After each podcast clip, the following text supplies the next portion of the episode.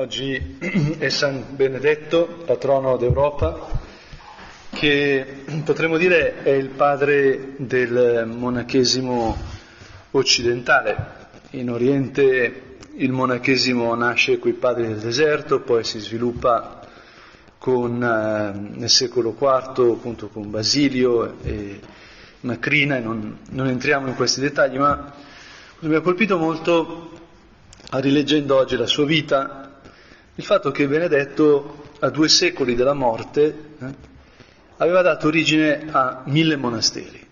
Cioè, dopo che è morto Benedetto, la, la sua regola ha generato, hm, si è diffusa così tanto, tanto che 200 anni dopo la sua morte c'erano mille monasteri benedettini nel mondo, ovunque, almeno nel mondo allora conosciuto. Il Signore questo appunto mi sembra mh, che ci offra l'opportunità di meditare su questa generatività che ha la fedeltà, cioè chi è fedele al rapporto con te, Signore, chi ti segue, chi ti ama, chi ti è amico, ecco, fa un'esperienza nella vita che è un'esperienza di, di maternità, di paternità, che va oltre la propria vita. Appunto uno non magari non lo vede, non lo può quantificare immediatamente, ma a poco a poco il seme, hm, magari appunto il seme, seme, seme di senape, che sembra piccolo, cresce, il grano si moltiplica da una spiga all'altra. E ci pensavo perché questa settimana mi ha chiamato un sacerdote anziano che era mio professore di religione al liceo, aveva fatto la Bocconi, Don Isidoro, e mi ha sorpreso con questa telefonata, nella quale mi, mi diceva che ha fatto 60 anni di messa, 60 anni di sacerdozio, no? e mi ha, appunto, mi ha commosso che me lo dicesse appunto con gioia, e poi mi ha detto, diventando molto serio, no? guarda Giulio, in questi 60 anni ho visto che Dio è fedele alla sua parola, Dio mantiene le sue promesse. E personalmente, appunto, mi ha, mi ha fatto tanto bene questa frase. Mi ha fatto tanto bene, oggi si chiamerebbe questa testimonianza, no? io direi questa confidenza eh, di un fratello nel sacerdozio. E penso che ci possa fare bene a tutti, perché questa è la nostra vita, questa è la nostra storia. Appunto, se oggi non avessimo letto eh, le letture proprie della festa di San Benedetto, avremmo continuato a leggere la storia di Giacobbe e Giuseppe. La narrata nella Genesi è una storia bellissima. A me ogni volta quando la ritrovo commuove, anche perché la vita del padre è intrecciata con la vita del figlio e si vede appunto come in un certo senso padre e figlio sono soci proprio grazie alla promessa di Dio.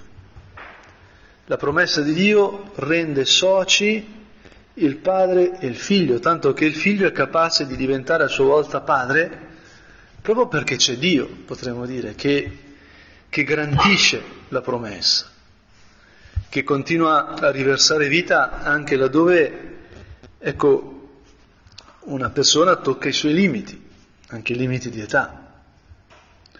E Giacobbe è particolarmente affascinante, Signore, perché sappiamo che è un po' malandrino Giacobbe, cioè a me commuove, era gemello di Esaù, nascono da Isacco, e Rebecca, e sono gemelli, primo nasce Esaù, mm, non dovevano essere monovolari perché eh, mia mamma e mia zia, che sono monovolari, sono identiche, mi confondevo pure io da bambino, no?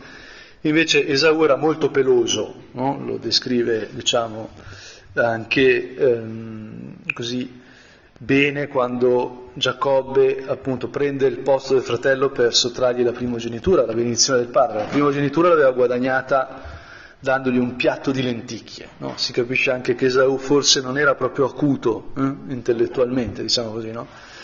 E, e, spero che non fosse nato già peloso Esaù, però dire, sicuramente era distinguibile, no? perché quando invece i gemelli sono monovolari non si sa chi è, io non so se mia mamma è veramente mia mamma, cioè non so se chiamo mia mamma col nome giusto, no? se, perché eh, si saranno confuse mille volte da bambine, perché erano identiche, no?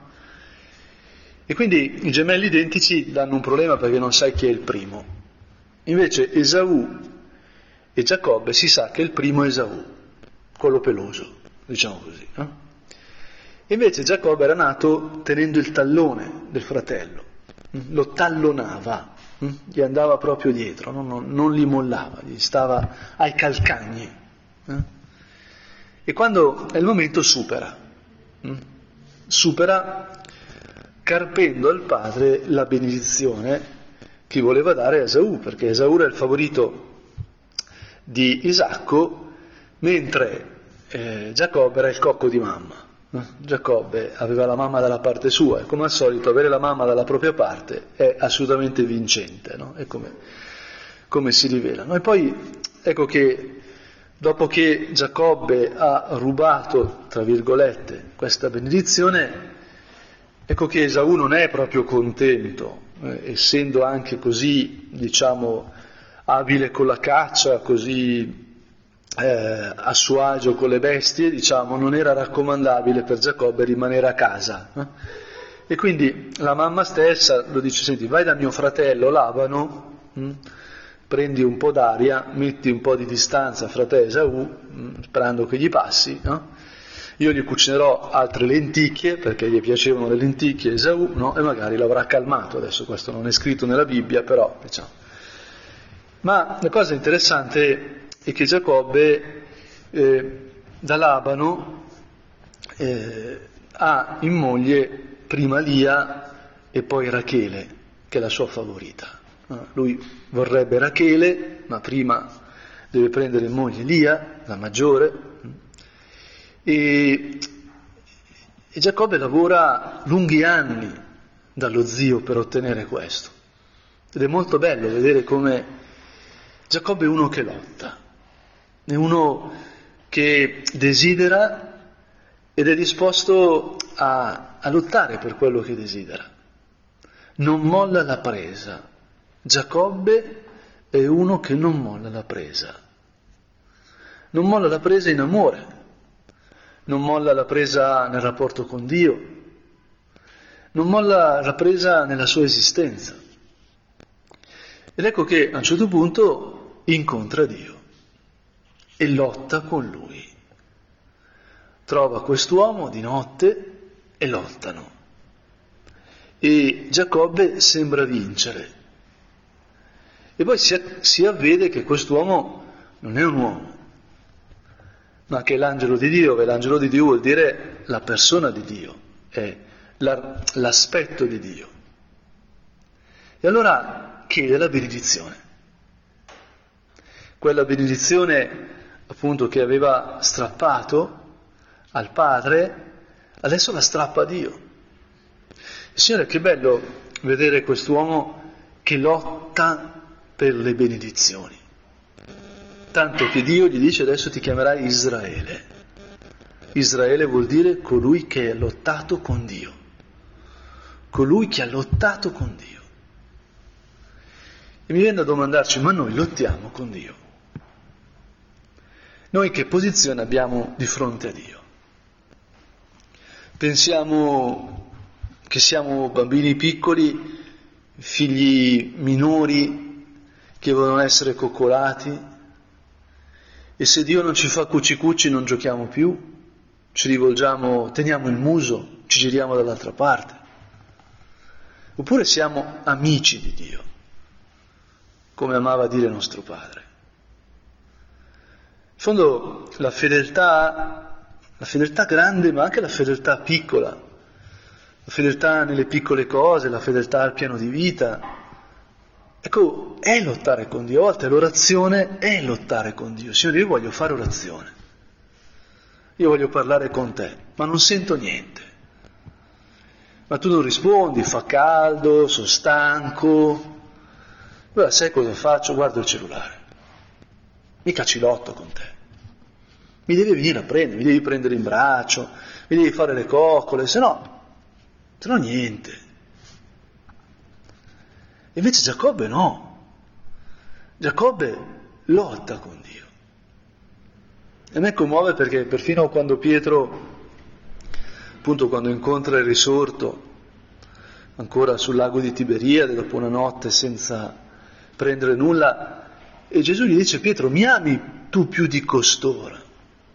Ecco, in un certo senso Gesù sta ponendo Pietro nella posizione di Giacobbe. Ma vuoi veramente amarmi o no? Oppure i tuoi tradimenti, ecco, sono, vuoi che siano l'ultima parola? Pensi davvero che io non vengo a cercarti? Dio, dopo il peccato originale, cerca Adamo, Adamo dove sei? Adamo si vergogna di se stesso, Eva si vergogna di se stesso, si nascondono, ma Dio li cerca. Dio non smetterà mai di lottare con noi, perché ci ama infinitamente e ci viene sempre a prendere. Ma se lui lotta con noi, noi possiamo lottare con lui. Io ho come una delle memorie più belle che ho da bambino, è proprio il sabato mattina quando mia mamma era a scuola, mio papà era a casa dal lavoro, avevo mio papà tutto per me. E mi ricordo che facevamo la lotta nel lettone. Io penso che è un grande privilegio che ho avuto, poter fare la lotta con mio padre perché in fondo è anche una delle immagini più belle per il rapporto con Dio. È vero che ognuno è fatto a modo suo, e questo diciamo è Giacobbe, mm. Giuseppe suo figlio ha un rapporto diverso con Dio, è molto bello, ma questo rapporto di Giuseppe con Dio è figlio del rapporto di Giacobbe con Dio. Giacobbe anche ha grandi sofferenze insieme alla benedizione perché appunto lui ama in modo particolare Rachele, ha i figli da Lia e poi ecco che arriva da Rachele un figlio che è proprio Giuseppe, amato in modo speciale dal padre. E alla fine ha un altro figlio Beniamino, però Rachele muore subito dopo il parto. Quindi ecco che Giacobbe è un uomo che soffre, ma questa sua caccia alle benedizioni, questa sua lotta per le benedizioni si riflette poi in suo figlio, in Giuseppe, che sappiamo essere invidiato dai fratelli, anche perché appunto eh, lui è figlio di Rachele e si vede la preferenza di Giacobbe per lui. E allora sappiamo bene come i fratelli pensano di mm, così venderlo? Mm, all'inizio addirittura di ucciderlo, vogliono farlo fuori, toglierlo di mezzo. Giuseppe anche sembra ingenuo perché lui sogna, sogna. Questo lo accomuna a suo padre, Giacobbe aveva sognato questa scala che scende dal cielo e si poggia sulla terra, su quella pietra dove dormiva, che diventa altare, diventa luogo sacro, luogo di culto. E, Giuseppe, anche lui sogna e racconta i suoi sogni. E per questo paga, potremmo dire. E si trova deportato in Egitto, simbolo anche del popolo di Israele. E questi sogni però diventano anche la sua ricchezza. E qui potremmo dire, ma Giuseppe potrebbe essere stato infedele al dono che ha ricevuto, potrebbe aver detto, ecco, ho sognato, mm, mi sono sognato con questa veste colorata, l'ho detto ai miei fratelli, i miei fratelli quasi mi ammazzano, mi vendono, ho perso la mia patria, ho perso la mia famiglia, basta sogni. I sogni sono pericolosi, rinuncio ai sogni. Invece i sogni sono esattamente quel dono attraverso il quale Dio salverà anche Giacobbe e gli altri fratelli, quei fratelli che l'hanno venduto. ritroverà la sua famiglia proprio attraverso questo suo dono. Ma nostro Padre ci ha detto sognate mm, e la realtà si rivelerà più grande dei vostri sogni. Noi sogniamo. Noi, Signore, ti abbiamo seguito perché ci hai chiamato. Abbiamo ricevuto un dono che è la vocazione. E magari, appunto, per questo dono ci troviamo in una situazione che non ci aspettavamo. Magari, appunto, ci sembra che doveva andare tutto bene, dovevamo essere nella bambagia, no? in una situazione fiorente, in una specie di giardino bellissimo dove tutto era perfetto, ideale, invece siamo in una situazione diversa. Ora potremmo dire, bah, questo dono. Mm. Invece, ecco Signore, che la fedeltà ai doni, il desiderio di lottare per le benedizioni che abbiamo ricevuto, è tutto.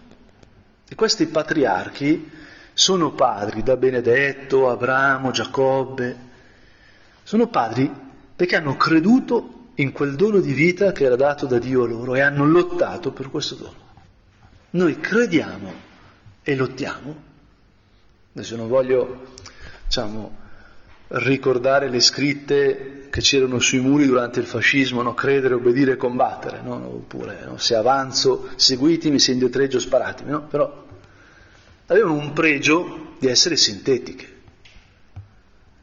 E, e noi crediamo e lottiamo o no? Perché la lotta vera è la lotta che nasce dalla fede, la lotta che, la lotta che nasce dalla certezza che quel dono che abbiamo ricevuto viene da Dio. I problemi, gli unici problemi reali sono problemi di fede. È permettere che il dubbio, l'incertezza penetri nel nostro cuore e ci allontani a poco a poco, ci intiepidisca. Un esempio che mi facevano, che è crudele, che ho mm, paura ogni volta di dirlo perché temo che il WWF possa intervenire, no? ma Oltre mi hanno spiegato come si possono bollire vive le rane, una cosa cruda, ma chi gli viene in mente di bollire vive le rane, no? Cioè, però se tu prendi una rana e la butti in una pentola di acqua che bolle, la rana scappa via. Eh? Se invece prendi una rana, la metti in una pentola di acqua fredda e accendi il gas lento lento, la rana rimane dentro e muore, a poco a poco. Ecco, Signore, pericolo della fedeltà è questo, è quell'intordopimento a poco a poco, si intorpidisce eh, il cuore, si intorpidisce l'orazione. Non faccio attenzione alle preci, una cosa molto semplice, quando diciamo le preci, magari ci distraiamo, oppure qualche volta addirittura potremmo dimenticarci quando uno è molto stanco, può succedere, no? Ora che bello magari il giorno dopo prendere le preci e fare orazione su una delle preghiere che ci sono, una, quella che ci, ci suggerisce il cuore, ma fare appunto questo atto di omaggio. No? Mi ho raccontato di una persona che era diventata dell'opera da poco e non sapeva leggere, era un contadino. Allora gli dicevano, come fai a fare le preci? Prima di averle imparate a memoria, e lui prendeva il foglietto e lo baciava. E questo era e da dire le prece per lui. Io nel mio cuore penso quando arrivo a sera a casa iniziamo a dire le prece, io sto baciando queste preghiere, sto lottando con Dio per queste benedizioni. Oppure così semplicemente aspetto che passi. A volte può succedere che uno nel dirle si distrae e non succede niente, gli angeli portano Dio la nostra preghiera, la Madonna stessa aggiusta tutte le nostre preghiere, tutte le nostre mancanze di fedeltà vengono purificate da, da Maria. Però ecco, Signore, che bello poterti dire, però io voglio, io voglio dirti, voglio pregarti per il Papa, voglio pregarti per il Padre, voglio pregarti per l'unità dell'Apostolato, per i defunti, Voglio chiederti che siamo tutti una cosa sola, veramente, Signore. Ed ecco che appunto anche nella vita di Giuseppe questo, questo cammino mm, porta un frutto bellissimo. Lui crede alla benedizione che ha ricevuto attraverso suo padre, che l'ha ricevuta da, da Isacco, che l'ha ricevuta da Abramo, che l'ha ricevuta da Dio.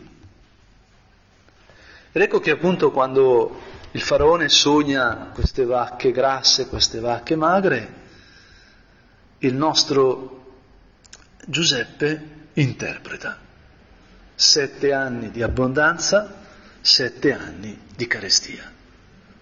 Quindi costruisci granai, accumula per sette anni, perché avremo poi da mangiare e anche da vendere quando arriverà la carestia.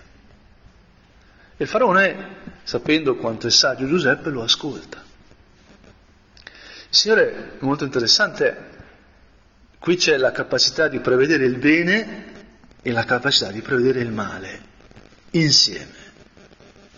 Ecco, aiutaci, Signore, a saper stare nel limite, a saper guardare la realtà attraverso i tuoi occhi, che fai piovere sui giusti e sugli ingiusti. E attraverso questo percorso, quello che succede è che l'Egitto diventa la salvezza anche dei popoli vicini, tra i quali Israele. Come sappiamo, appunto Giacobbe sente dire che in Egitto c'è grano. Non sa che grazie a suo figlio, non sa che grazie a quella benedizione che lui ha strappato, potremmo dire, a, a Isacco, anche a Esaù, alla quale corrispondeva. Ma Dio sta agendo, la salvezza sta agendo. Credo io che in questo momento la salvezza di Dio è in atto, che Dio si prende cura di me, si prende cura del mondo, che nulla può fermare la provvidenza o no. O penso io che c'è qualcosa di più forte di Dio. Perché la cosa bella di lottare con Dio, come lottare col papà, è che ti rendi conto che Lui è forte. Ti rendi conto di chi è Dio. E il nostro vero pericolo è confondere la dolcezza di Dio, la tenerezza di Dio, l'amore alla libertà di Dio con debolezza. Colui che è onnipotente attende il mio sì. Colui che è il Signore degli eserciti, che può distruggere ogni cosa ritirando semplicemente la sua parola, è fedele alla sua parola. E vuole passare attraverso la mia parola per annunciare suo figlio al mondo. Ma Signore, ma ti sembra intelligente prendere sto pezzo di legno, prendere questo grumo di bene ma anche di fango, di grazie di fango e affidarti a me? Non sarebbe più sicuro fare in un altro modo? Invece ecco, Signore, che noi dobbiamo stare nel tuo amore. Nella regola di San Benedetto uno dei punti più belli, almeno quelli che a me arrivano più al cuore, è dove si dice di nulla anteporre all'amore di Cristo. Nulla anteporre all'amore di Dio. Nulla. Se anteponiamo qualcosa all'amore di Dio ci perdiamo, perché ogni cosa viene dall'amore di Dio, ogni cosa è amore di Dio entriamo nella menzogna, se mettiamo qualsiasi cosa, perfino l'idea che abbiamo di noi stessi, prima di Dio, dell'idea che ha Dio di me. Quello che conta è come mi vede Dio, non come mi vedo io. Quello che conta è ciò che vede Cristo nella mia vita, non quello che vedo io nella mia vita. Non si fanno i conti senza l'oste. Mm? E noi lo diciamo appunto perché l'oste poi sa cosa hai bevuto, tu te lo dimentichi se bevi troppo cosa hai bevuto. No? Mi hanno insegnato da buon Brianzolo a verificare sempre eh, il conto al ristorante, lo scontrino, perché eh, poi molte volte mi, mi, pento perché scopro che si erano dimenticati di metterci qualcosa, no? e glielo devo ricordare ed è giusto che sia così, no? la giustizia prima di tutto, ci manca pure che il prete no? se ne approfitti. Spero sempre che dicano vabbè, lasciamo andare, invece no, eh? però è giusto che sia così. Ma Signore, ecco che i fratelli di Giuseppe vanno in Egitto e Giuseppe si trova davanti loro, quelli che lo hanno venduto. E, e neanche per un attimo la vendetta ha spazio nel suo cuore. Lui continua a stare nella benedizione e chiede di suo padre, cerca di sapere di Beniamino. Poi ecco, ha questo trucco di eh, far finta che i fratelli hanno rubato per cercare di ottenere che il padre e che Beniamino vengano da lui. E quando si rivela ai suoi fratelli, è uno dei passi più commoventi della scrittura. È, quando, è come quando Gesù piange davanti a Lazzaro. Tutti piangono, perché Dio ha organizzato questo appuntamento attraverso la sua benedizione. Un appuntamento che per Giacobbe e i suoi figli si dà nella carestia. La carestia è il limite là dove noi non vorremmo stare, è il luogo di incontro con la vita. Il cristianesimo è il mistero pasquale. Non si può arrivare a quell'infinito che portiamo nel cuore se non passando attraverso il venerdì santo, il sabato santo e la domenica di resurrezione. La via al cielo è la carne di Cristo, carne crocifissa, carne flagellata, in fondo per i miei peccati, per le nostre mancanze. E allora, Signore, noi abbiamo bisogno di stare nella certezza che il tuo amore è veramente assoluto. La tua promessa non viene meno. Tu mi ami e basta, la tua parola è stata data e io devo accettare con umiltà di essere salvato non perché sono bravo, non per quello che faccio, ma perché tu hai misericordia di me. Devo sapere che mia, il mio cielo dipende dall'amicizia immeritata con te. E non solo che tu vuoi salvare tutti, tu attiri tutti perché tu conosci solo il sì. E i miei stessi difetti, i miei stessi peccati, i miei stessi limiti diventano, potremmo dire, annuncio della tua bontà, della tua misericordia. E il mondo va avanti così dall'inizio. Adamo ed Eva sono dovuti entrare in questa logica hanno fatto un disastro, ma Dio li ama. Sono venuti meno all'alleanza, ma Dio dà loro discendenza. Eva è la madre di tutti i viventi. Abramo ha una discendenza numerosa come le stelle del cielo, la sebe del mare. E in questa discendenza ci sono Isacco, Giacobbe, Giuseppe e via via fino a me, fino a te. Noi siamo parte di questa storia della misericordia di Dio con noi.